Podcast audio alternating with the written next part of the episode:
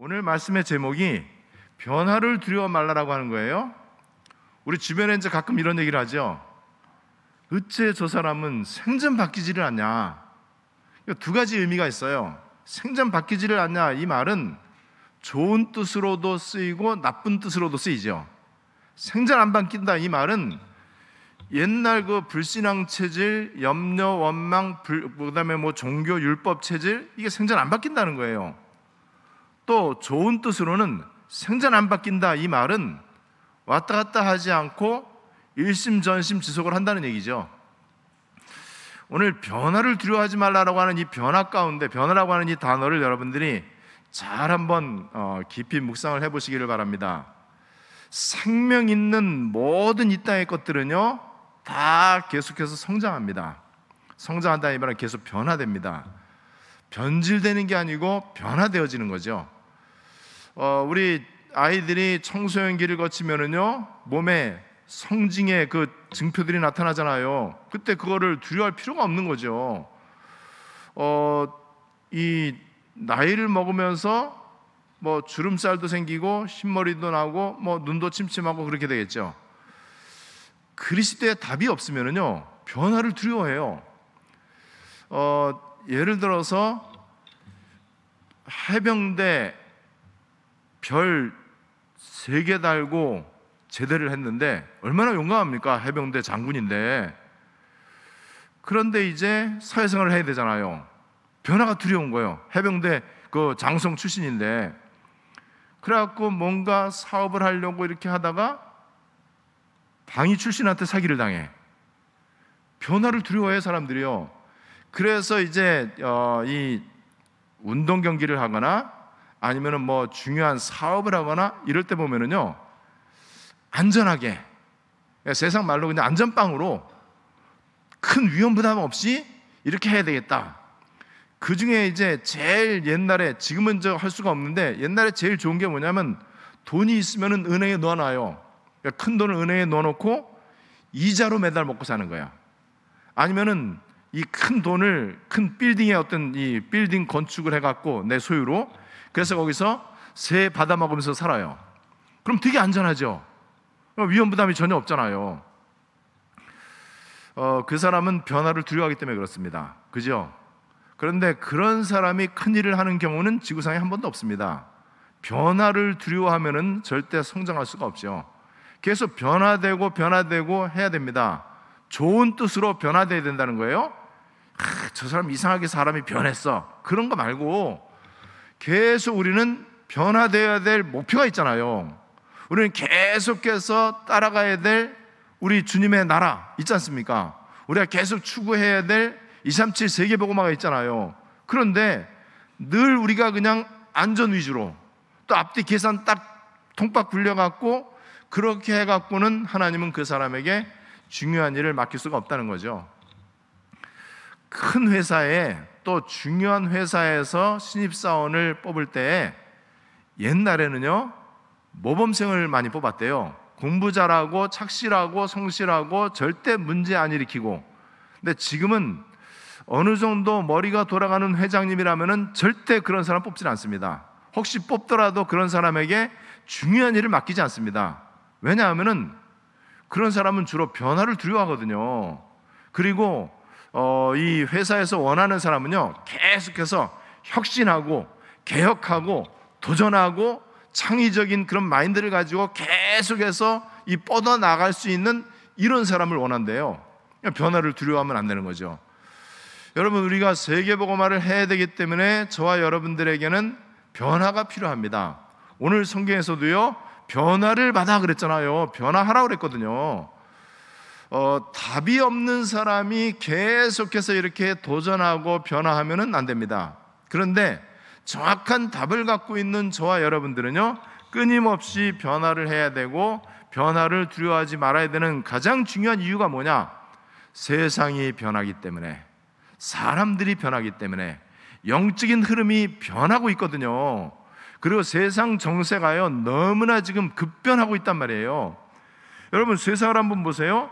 디모데 후서 3장, 마태복음 24장에 보면은요, 급변하는 세상, 말세의 징조들이 계속 나타나는 거예요.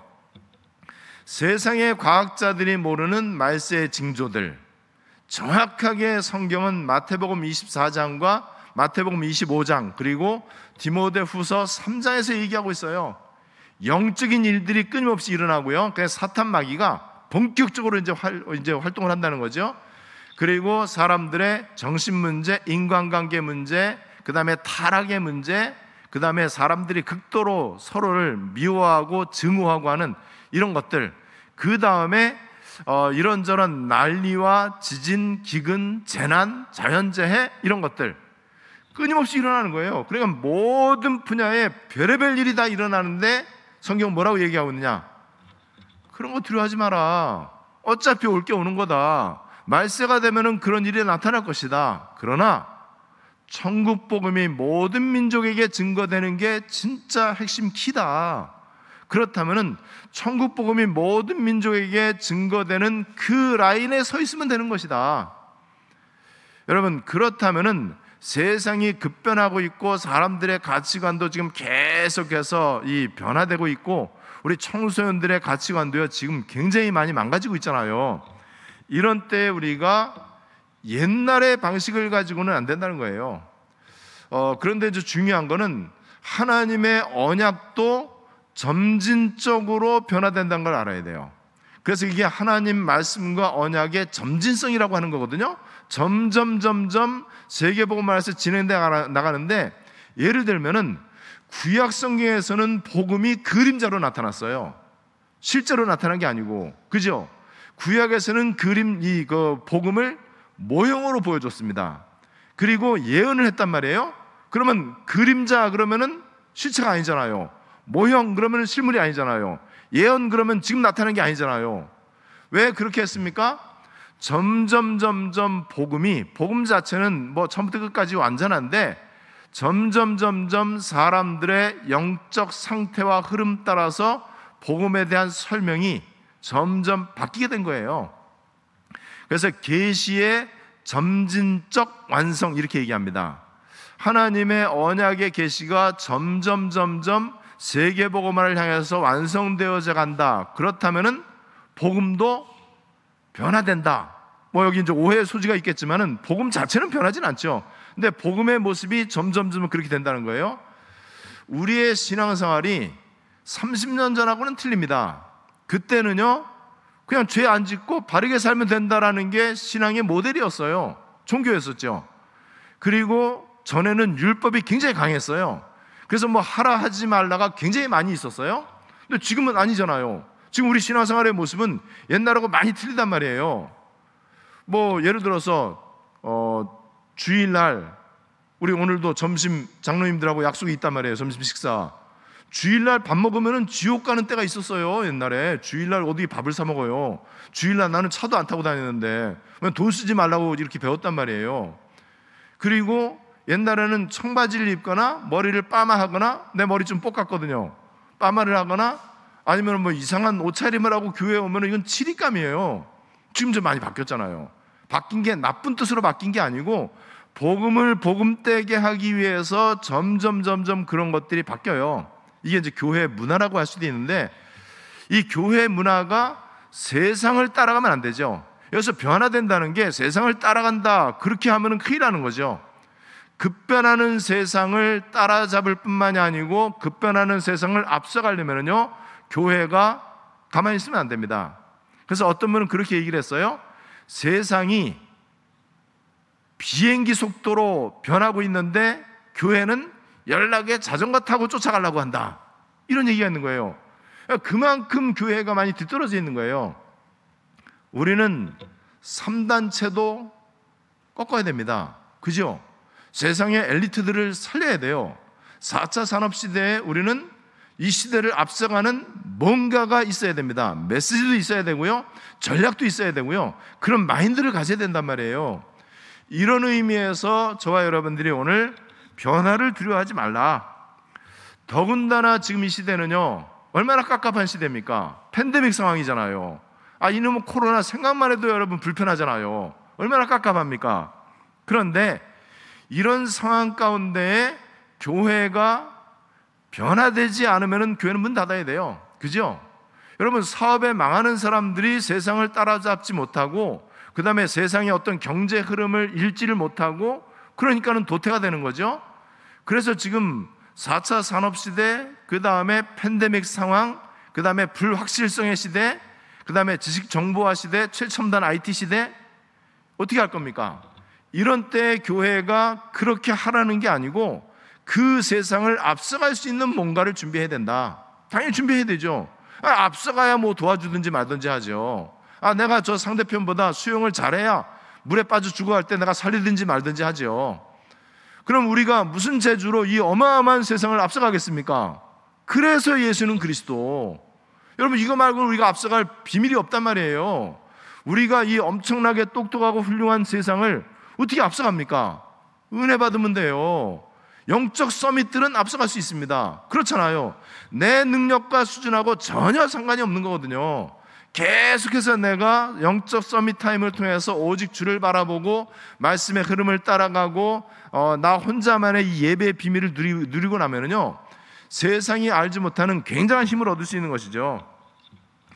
여러분 그래서 지금 이 세상의 영적인 흐름을 우리는 잘 봐야 되고 그 잘못된 영적인 흐름을 우리는 거슬러 올라가야 돼요. 그 잘못된 영적인 흐름을 같이 따라가면 안 되는 거죠. 지금 교회가 세계 교회가 사실은 변화되는 게 아니고 변질되고 있잖아요. 그 변질되고 있는 증거가 교회는 그리스도만 말해야 되는데 다른 거 하잖아요. 훌륭한 거 하잖아요. 좋은 거 하잖아요. 아니에요. 교회는 좋은 거 하는 데 아니에요. 교회는 훌륭한 일 하는 데가 아니란 말이죠. 교회는 착한 일 하는 데가 아니잖아요. 교회는 이 세상 그 어디에서도 말하지 않는 예수는 그리스도 유일한 답을 말하는 게 교회인데 다른 거 틀린 거 이걸 한단 말이에요. 그래서 마태복음 16장 13절 14절에 어, 예수를 세례 요한이다 엘리야다 예레미야다 선자 중에 하나다. 교회가 예레미야 일을 하면은요 칭찬받아요. 교회가 세례 요한의 일을 하면은요 인정받아요. 매스컴도 그런 교회는 알아준단 말이에요. 틀린 것입니다. 갈라디아서 1장 7절 8절에도 보면은 내가 너에게 전한 복음 외에 다른 복음을 전하면은 하늘에서 내려온 천사라고 할지라도 저주받는다. 저는 이 말을 글자 그대로 저는 이게 확인했어요. 교회가 착한 일 하면 저주받아요. 기독교인이 바르게 살려고 노력하면 저주받습니다. 기독교인은 바르게 살려고 노력하는 게 아니에요. 그리스도를 알고 누리고 증거하는 삶을 살아야 돼요. 그게 바르게 사는 겁니다. 바르게 사는 거에 대한 해석을 우리는 언약적으로 해야 되는 것이죠. 지금 심지어는요, 종교다원주의라고 하는 게 뭐냐면은 모든 종교는 같다, 모든 종교는 구원이 있다. 방식만 틀릴 뿐이다. 그러니까 다른 종교 무시하지 마라, 기독교는. 이거예요. 기독교만 구원 있다라고 말하지 마라. 차별 금지. 이런 시대가 됐잖아요. 이게 종교 다원주의라고 하는 거거든요. 그래서 모든 종교가 이제는 배타적으로 싸우지 말고 같이 손잡자. 종교 통합, 에큐메니칼 운동. 이게 지금 실제로 지금 일어나고 있단 말이죠. 그러니까는 당연히 교회는 흐름에 뒤처지고 세상 흐름을 따라가고 잘못된 흐름을 따라가니까는 당연히 교회는 문 닫는 게 하나님의 축복이에요. 교회 숫자가 감소하는 거 하나님의 응답입니다. 기독교가 힘이 없고 세상으로부터 조롱당하는 거 굉장한 하나님의 축복이다라고 저는 확신합니다. 왜 그렇죠? 아, 틀린 거 하는데 복 받으면 안 되잖아. 잘 되면 안 되잖아요.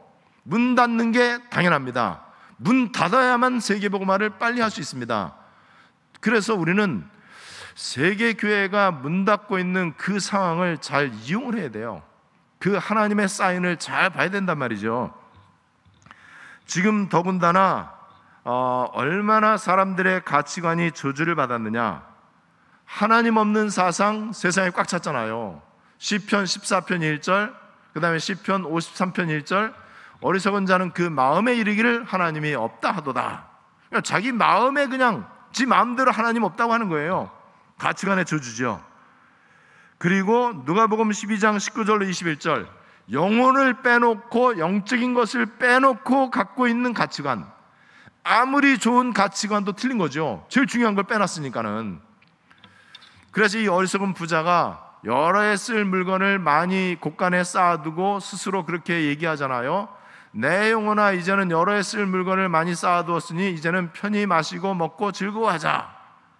이게 영혼 없는 가치관이에요. 영적 사실을 모르는 가치관이란 말이죠. 그리고 교회 다니는 사람들은 어느 정도 가치관이 저주받았느냐? 예수님을 떡의 메시아로 요한복음 6장 15절에 보니까는요. 이 떡을 항상 우리에게 주소서. 떡의 메시아. 예수 잘 믿으면은 경제 축복받고 사업 잘 되고 집안 식구들 건강하고 아이들 공부 잘하고 떡의 메시아입니다. 그게 바로 기복 종교죠. 귀신이 역사합니다. 성령은 역사하지 않죠. 또 사도행전 1장 6절에 주여 이스라엘 나라를 회복하심이 있다니까 정치적 메시아. 여러분 예수님은요 우리나라의 남북 평화 통일을 원치 않습니다. 예수님은요 우리나라가 최고의 자유민주주의 국가가 되는 거 원치 않습니다. 왜 그렇죠? 하나님은 우리나라가 언약 국가가 되기를 원하십니다. 우리나라 백성이 언약 백성이 되기를 원하십니다. 전 세계에 복음을 말하는 성교 국가가 되기를 원하십니다. 그게 진짜 민주주의. 민주주의가 진짜로 되려면요. 신주주의가 돼야 돼. 여러분, 그래서 자꾸만 예수님을 정치적 메시아로 우리 민족, 우리나라 뭐 이런 거 이스라엘 백성들이 그렇잖아요. 유대인들은요 여전히 오로지 유대인, 나머지는 다 이방인. 메시아는 유대인을 위해서 있는 것이다. 이게 바로 정치적 메시아예요. 그래서 이 예수님을 로마로부터 해방시켜줄 정치 지도자로 이렇게 여기고 있는 경향이 굉장히 많이 있는데 여전히 지금도 예수님을 정치적 메시아로 말하는 경우가 굉장히 많이 있다. 그러다 보니까는 내가 주인이 돼야 돼요. 내 거, 내 중심, 나 중심. 내가 주인 돼 갖고 오로지 내거잘 되냐 안 되냐 여기에 이제 모든 관건을 둔단 말이에요. 그래서 요한복음 2장 5절에 보니까 예수님 모친 마리아가 얘기하죠. 무슨 말씀을 하시든지 그대로 하라. 제가 좋아하는 말씀 가운데 하나. 그대로 해라. 배운 대로 해라. 응용하지 마라. 그리고 하나님이 말씀하시는 그대로 토달지 말고 해라. 여러분, 그게 우리 주님의 주인 되심을 인정하는 것입니다. 내가 주인으로 있는 증거는 토를 다는 거예요. 내 의견을 자꾸 말하는 거예요. 하나님 말씀 앞에 내 경험과 지식과 내 야망을 자꾸 얘기를 해요. 내 생각과 계획을 얘기한단 말이에요. 내가 주인이 아니에요. 여러분, 그렇다면 오늘 말씀을 여러분들이 잘 한번 묵상을 해보시면서 지금 세계보고마 하나님의 나라는 완성되어져 가고 있는 현재 진행형이다. 그렇다면 현재 진행형의 흐름 속에 있다면 우리는 그 흐름을 잘 따라가야 될 것이다. 흐름을 잘 따라가는 것이 변화하는 것이다. 그럼 흐름을 잘 따라가야 되잖아요. 어, 계속해서 하나님의 언약의 말씀은 진행되어져 갑니다. 진행되어져 가는 흐름을 잘 따라가는 사람이 성령 인도를 잘 받는 사람이에요. 자, 일단 로마서 16장 25절로 27절, 골로새 1장 26절 27절에 보니까는요. 영세전부터 감추어졌던 게 회복됐고 만세와 만대로부터 오므로 감추어졌던 것이 이제는 우리에게 나타났고 자, 굉장히 중요한 시간표가 시작이 됐다는 거예요. 그게 바로 뭐죠? 그리스도와 세계보고마 그리스도와 하나님의 나라라고 하는 이 언약이 전에는 감추어져 있다가 어느 날 회복이 되어졌다. 그 어느 날이 여러분들 개개인마다 다 틀립니다. 그런데 분명히 전체적으로는 제가 볼 때 30여 년 전에 이 예수는 그리스도다라고 하는 어, 세계복음화의 언약이 회복되어졌다라고 저는 확신합니다. 그때부터 우리는 말씀 운동, 복음 운동을 하게 되었어요. 회복되어진 언약의 시간표 가운데 들어오게 됐습니다. 회복되어진 언약의 시간표 가운데 들어와서 보니까는 아, 우리가 너무나 잘못된 길을 많이 갔었고 종교 생활을 했었고 우리가 가장 중요한 예수는 그리스도 복음을 정확히 모르고 인간의 의를 추구하는 종교 속에 있었구나. 이게 깨달아졌잖아요. 그래서 이제는 우리가 어떤 시간표의 응답을 받고 있냐 하면은 종교 시간표에서 언약 시간표 속에 들어왔다. 회복되어진 거예요. 그렇다면은 언약 시간표 속에 들어왔다면은 옛날 종교 속에 있을 때 그런 것들을 점점 점점 없애야 되겠죠. 우리의 옛 틀과 우리에게 종교로 각인되어진 그런 것들 뿌리 내리고 그렇게 종교로 어, 우리가 이 계속해서 체질화된 것들 그러한 것들을 이제는 복음으로 언약으로 바꿔야 되잖아요. 그게 변화예요. 그래서 지금 우리가 하고 있는 복음 운동은 계속해서 확산되어져 가고 있다. 마태복음 24장 14절 아까 제가 읽어드린 것처럼 이 천국 복음이 모든 민족에게 증거되기 위하여 온 세상에 전파되리니 그제야 끝이 오리라. 마태복음 24장 14절을 향해서 또 사도행전 1장 8절을 향해서 지금 세계 복음화가 진행돼 가고 있단 말이에요.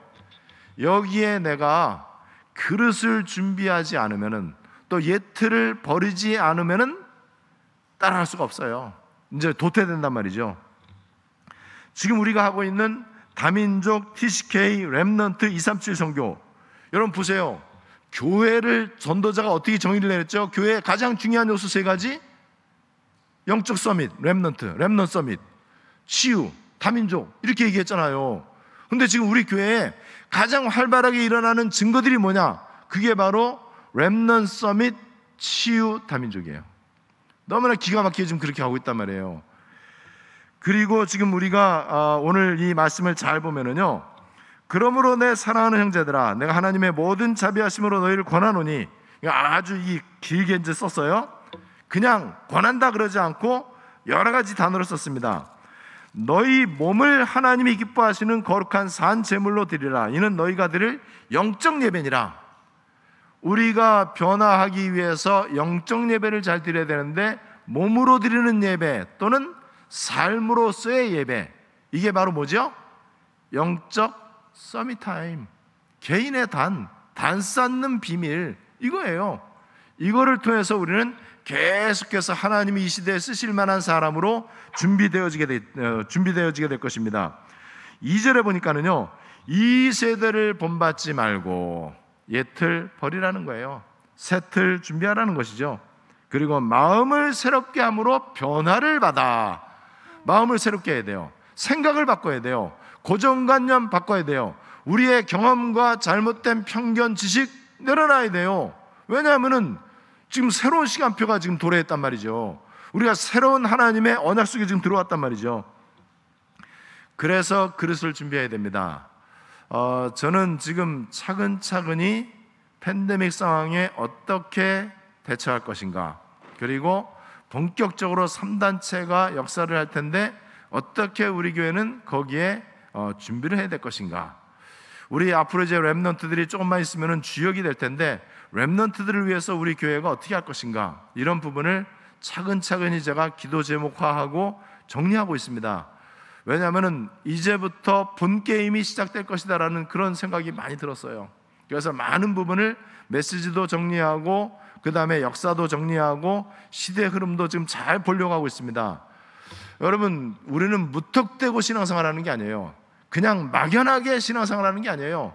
그냥 뭐 문제 생기면 문제 해결해 달라고 기도하는 그런 무능한 종교인이 아니에요. 우리는 어쨌든 하나님의 뜻, 하나님의 나라, 하나님의 소원이 이 땅에 이루어지는 일에 쓰임 받아야 되고 준비해야 될 것입니다. 그게 변화받는 거예요. 그래서 2절에 보니까는요. 하나님의 뜻이 뭔지 분별해라. 하나님의 뜻 오해를 하면 안 되죠. 하나님의 뜻은 여러분들이 죄 안 짓고 바르게 사는 거 아니에요. 복음 전하는 겁니다. 그죠? 하나님의 뜻 선도하는 거예요. 하나님의 뜻 237 민족, 237 나라 거기에 예수는 그리스도 말해 주는 거예요. 다민족 TCK 시대가 됐습니다. 그 사람들이 세계복음화의 중요한 핵이잖아요. 그리고 우리 너무나 귀중한 랩런트들 여기에 방향 맞추는 거죠. 이렇게 될 때 우리는 자연스럽게 언약의 흐름, 전도의 대열 가운데서 점점 점점 생각이 바뀌고요. 그 다음에 점점 점점 나 자신이 그릇으로 준비되는 것을 여러분들이 볼 수 있게 될 것입니다.